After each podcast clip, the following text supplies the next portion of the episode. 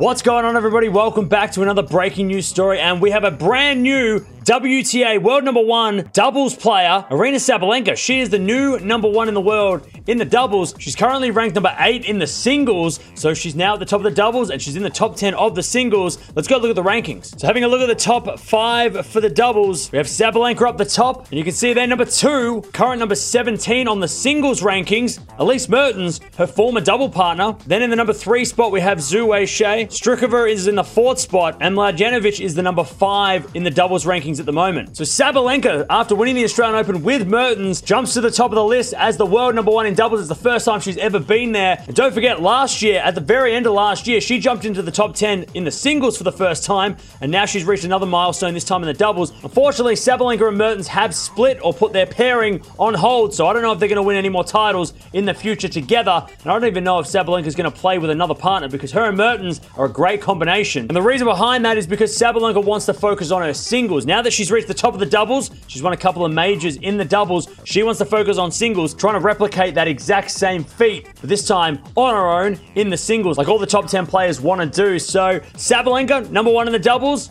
Mertens number two. Let me know down below, is it a smart move for Sabalenka to focus more on singles now rather than going with the doubles where she's had a lot of success? So the Australian Open champion is number one in the doubles now, but Sabalenka, she wants a Grand Slam in the singles.